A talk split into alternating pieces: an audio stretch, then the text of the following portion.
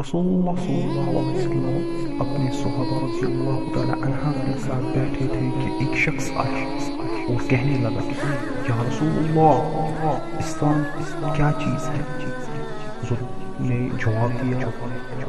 یہ کہ تمہارے دل میں اللہ کے سوا کچھ نہ ہو، تمہاری زبان اور ہاتھ سے کسی مسلمان کو تکلیف نہ پہنچے۔ اس شخص نے پھر سوال کیا۔ اے اللہ کے نام اسلام میں سب سے بڑی کیا چیز ہے؟ حضور نے فرمایا، ایمان۔ اس شخص نے پوچھا، ایمان کا کیا مطلب ہے؟ حضور نے فرمایا، ایمان کا مطلب یہ ہے کہ تم اللہ پر، اس کے فرشتوں پر، اس کی کتابوں پر اور مرنے کے بعد دوبارہ اٹھائے جانے پر یقین رکھو۔ اور اللہ کے رسولوں پر دل سے ایمان لاؤ۔ اس شخص نے پھر سوال کیا، یا رسول اللہ، ایمان کی سب سے خاص بات کیا ہے؟